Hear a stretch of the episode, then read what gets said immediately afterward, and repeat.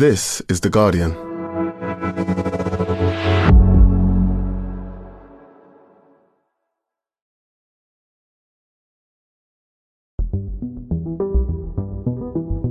The UK's new king, Charles, has started off his reign with a windfall. It comes from the leases of six new offshore wind farms, which his sovereign estate holds the right to grant.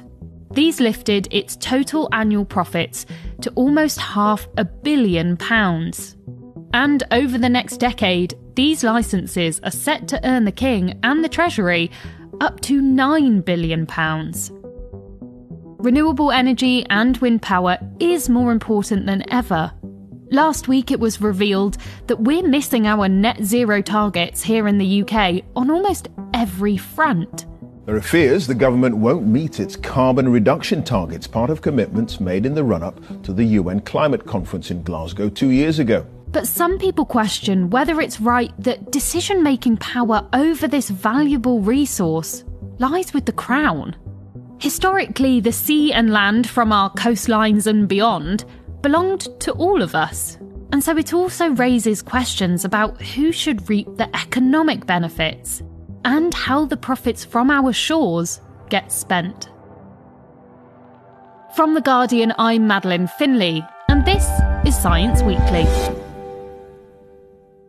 Jillian Ambrose, you're The Guardian's energy correspondent, and you recently wrote about how wind farms are driving record profits for the Crown Estate. Now, I would say for any international listeners, but frankly, also for me and for UK listeners who aren't totally clear on how the royal family and their assets operate. What is the Crown Estate? Yeah, well, the easiest way to think about the Crown Estate is to think of it as just a really vast portfolio of land and property. So this belongs to the reigning monarch, so now the king, but it's in the right of the crown, as they say. So it's not their private property, and it will pass from monarch to monarch. The reach of this property is really, really huge. It controls property across large parts of central London, um, as well as farmland, offices, retail parks, um, and it's also responsible for uh, perhaps more famously, the Windsor Estate and Ascot Racecourse. So tell me a bit more about how the Crown Estate is making money from its assets and in particular from, from wind farms. Well, included in this huge portfolio are the coastlines of England and Wales. So this means that if you're a renewable energy company and you want to build an offshore wind farm, you effectively need to lease the seabed rights. So think of it as paying rent to the crown. What's happened though is that the rent is much, much higher than anyone expected, say 10 years ago. And that's because if you want the right to build your wind farm, if you, if you want to compete for these seabed licenses, you've had to um, take part in an auction. And the huge success of the offshore wind industry in the UK in recent years has meant that these auctions are really, really hard fought. They're fiercely competitive. And this has just driven prices up much higher than we could have expected. So every year they're going to be paying huge sums to the Crown Estate and they'll be doing that for the duration that it takes them to develop the wind farm. So that is probably likely to be around 10 years. So boom times for the Crown Estate. all that money being generated, it doesn't go straight to the king or the royal family, does it? So, how do they make money from the crown estate? How does that work? That's right. The money from the crown estate doesn't go to the crown directly. It all goes to the treasury. But there is an agreement called the sovereign grant through which the treasury will give a portion of that back to the royal household. So at the moment, that is 25% um, of the of the profits that the Crown Estate makes, and about ten percent of that is earmarked for the works that are having to take place on Buckingham Palace, so to cover the cost of those. That said, this sovereign grant uh, level is about to change. King Charles himself would actually like to see it be a little bit lower. And this is partly because the profits from the wind farms are so much higher than expected. It's, it's, a lot more money than the royal household would ever expect to get from the treasury. He's called out and said that it would be uh, a good thing if more of this money was put to work for the public good, um, which is quite an interesting idea and one which has been quite well received.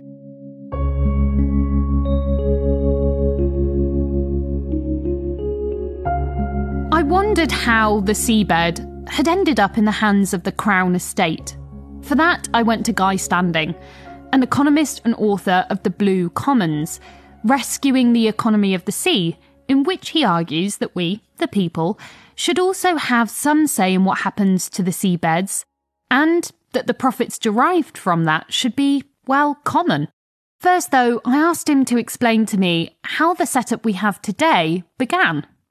The story, in fact, goes back to ancient Rome, because in ancient Rome, the Emperor Justinian asked all his lawyers to come up with a common law system. And in that common law system of AD 534, there were four types of property. There were private property, state property, nobody's property, and common property. And a landmark decision was made then, which has been taken through the Magna Carta, the Charter of the Forest of 1217, all the way through common law in all democracies. And common property included the sea, the seabed, the seashores, and everything in the sea. And the British Constitution accepted that for over a thousand years. It was something that was absolutely uh, taken for granted.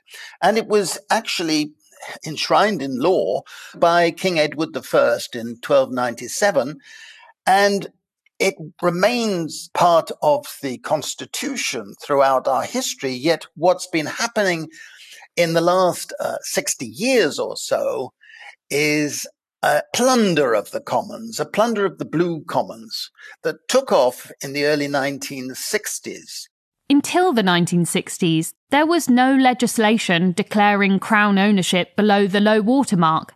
Sovereignty was by convention.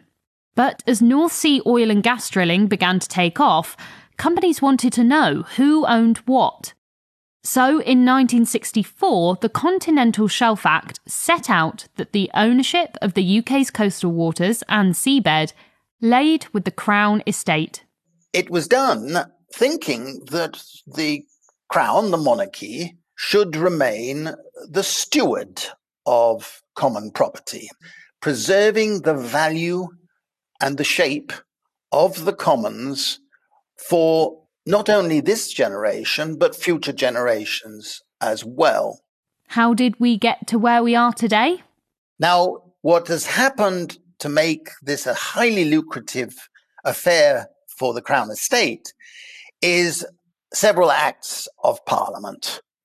And the most important was the Energy Act of 2004, passed by New Labour, which allowed the Crown Estate to take part of the revenue from offshore wind and wave power electricity.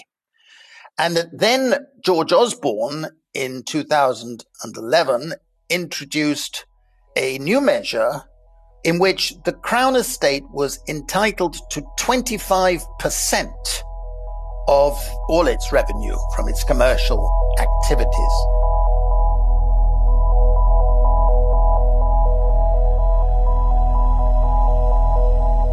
So today, exploitation rights of the UK seabeds remain with the Crown.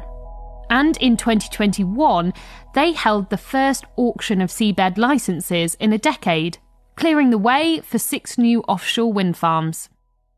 Jillian, what do we know about the companies that are securing these licenses? Where are they from?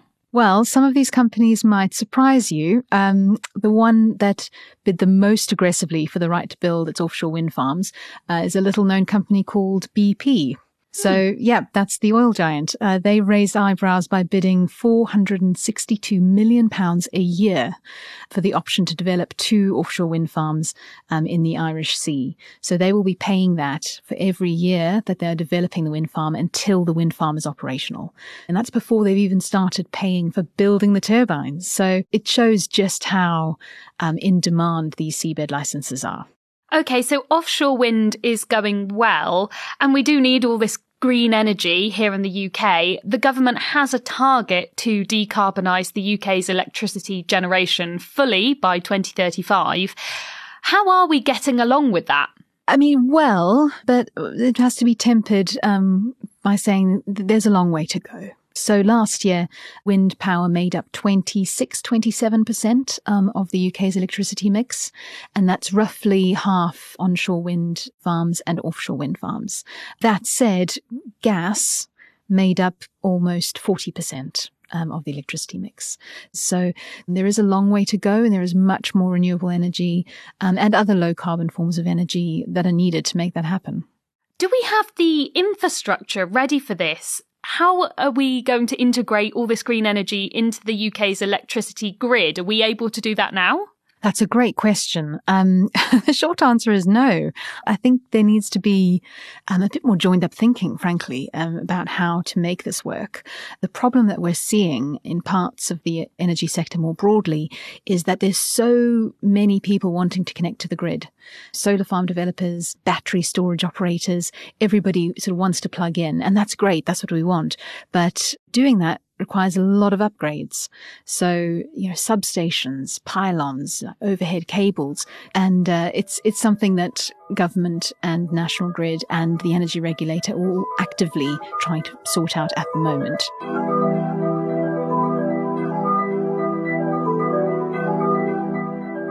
So, Jillian, there's still some progress to be made before we get all of this renewable energy, but we do already have this huge windfall coming in. And you mentioned earlier that King Charles has asked for the profits from wind farms to be used for the wider public good.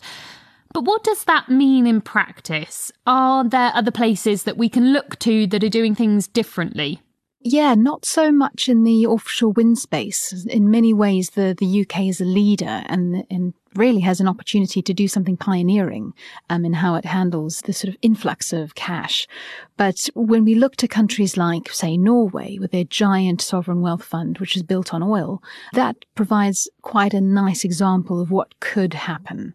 So Norway's um, sort of oil wealth came around the same time as the, the UK's North Sea oil wealth. The difference, though, is that they siphoned it off and it was all part of this fund, which is now, you know, trillion dollars um, and plays a huge role in the economic and financial success of Norway. Whereas I think the UK's um, oil wealth um, some might say, was uh, really just used to fund um, a sort of Thatcher era cutting of taxes. Uh, it's all been used up, so it, there's there's nothing really to show for our North Sea oil boom the way that Norway has. So it'd be great not to repeat that uh, mistake, if I can uh, be so bold. But um, we, have got this opportunity now where we've got a lot of money coming into offshore wind. So this this could be a separate fund that would perhaps help uh, support battery storage, which would make better use of the renewable energy, which, you know, comes and goes depending on the weather, or I don't know, even helping insulate homes.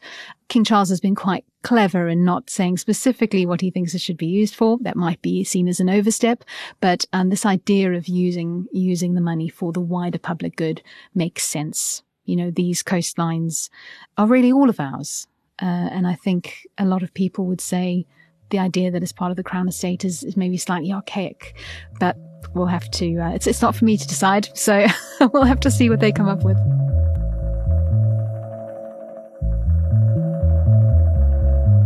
Dan Labbad, the Crown Estate's chief executive, said the record return to the Treasury generated by offshore wind farms reflected the immense amount of groundbreaking work the estate had undertaken to create a world leading offshore wind market.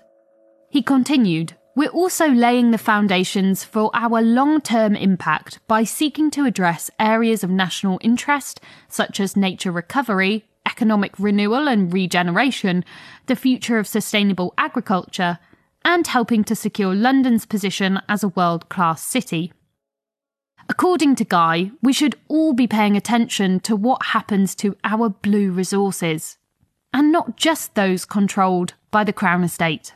Here we are in the beginning of a new era of renewable energy from the sea, of minerals, of deep sea mining, and all sorts of things where the, the economy of the sea is going to become enormously important. And therefore, the principles of governance and the principles of how you treat the resources are going to become dramatically more important. We also have to remember that it's not just our seabed, it's our rivers. As we know, they're covered with sewage these days, and our beaches covered with sewage.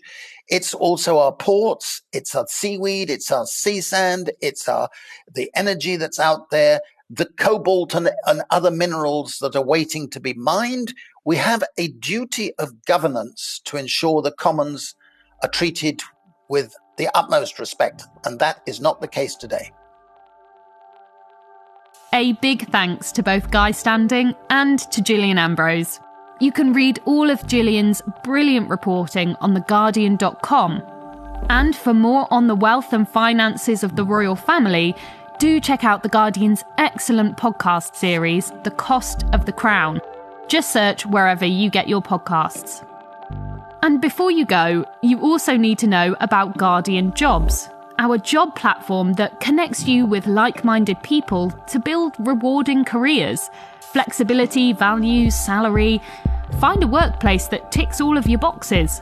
With high quality roles in sustainability, government, social care, charity, and education, you're going to be spoilt for choice. Search for Guardian Jobs to find your next role. And that's it for today. The producers were me, Madeleine Finlay, and Silas Gray. The sound design was by Tony Onuchukwu, and the executive producer was Ellie Bury. We'll be back on Thursday. See you then.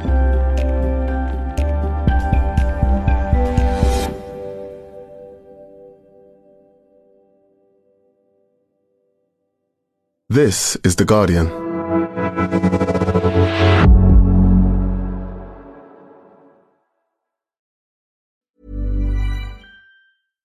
Mit Asana behalten Sie unzählige Details an einem Ort im Blick. So können Sie und Ihr Team sich auf die wirklich wichtigen Aufgaben und Ziele konzentrieren. Jetzt kostenlos testen auf asana.com.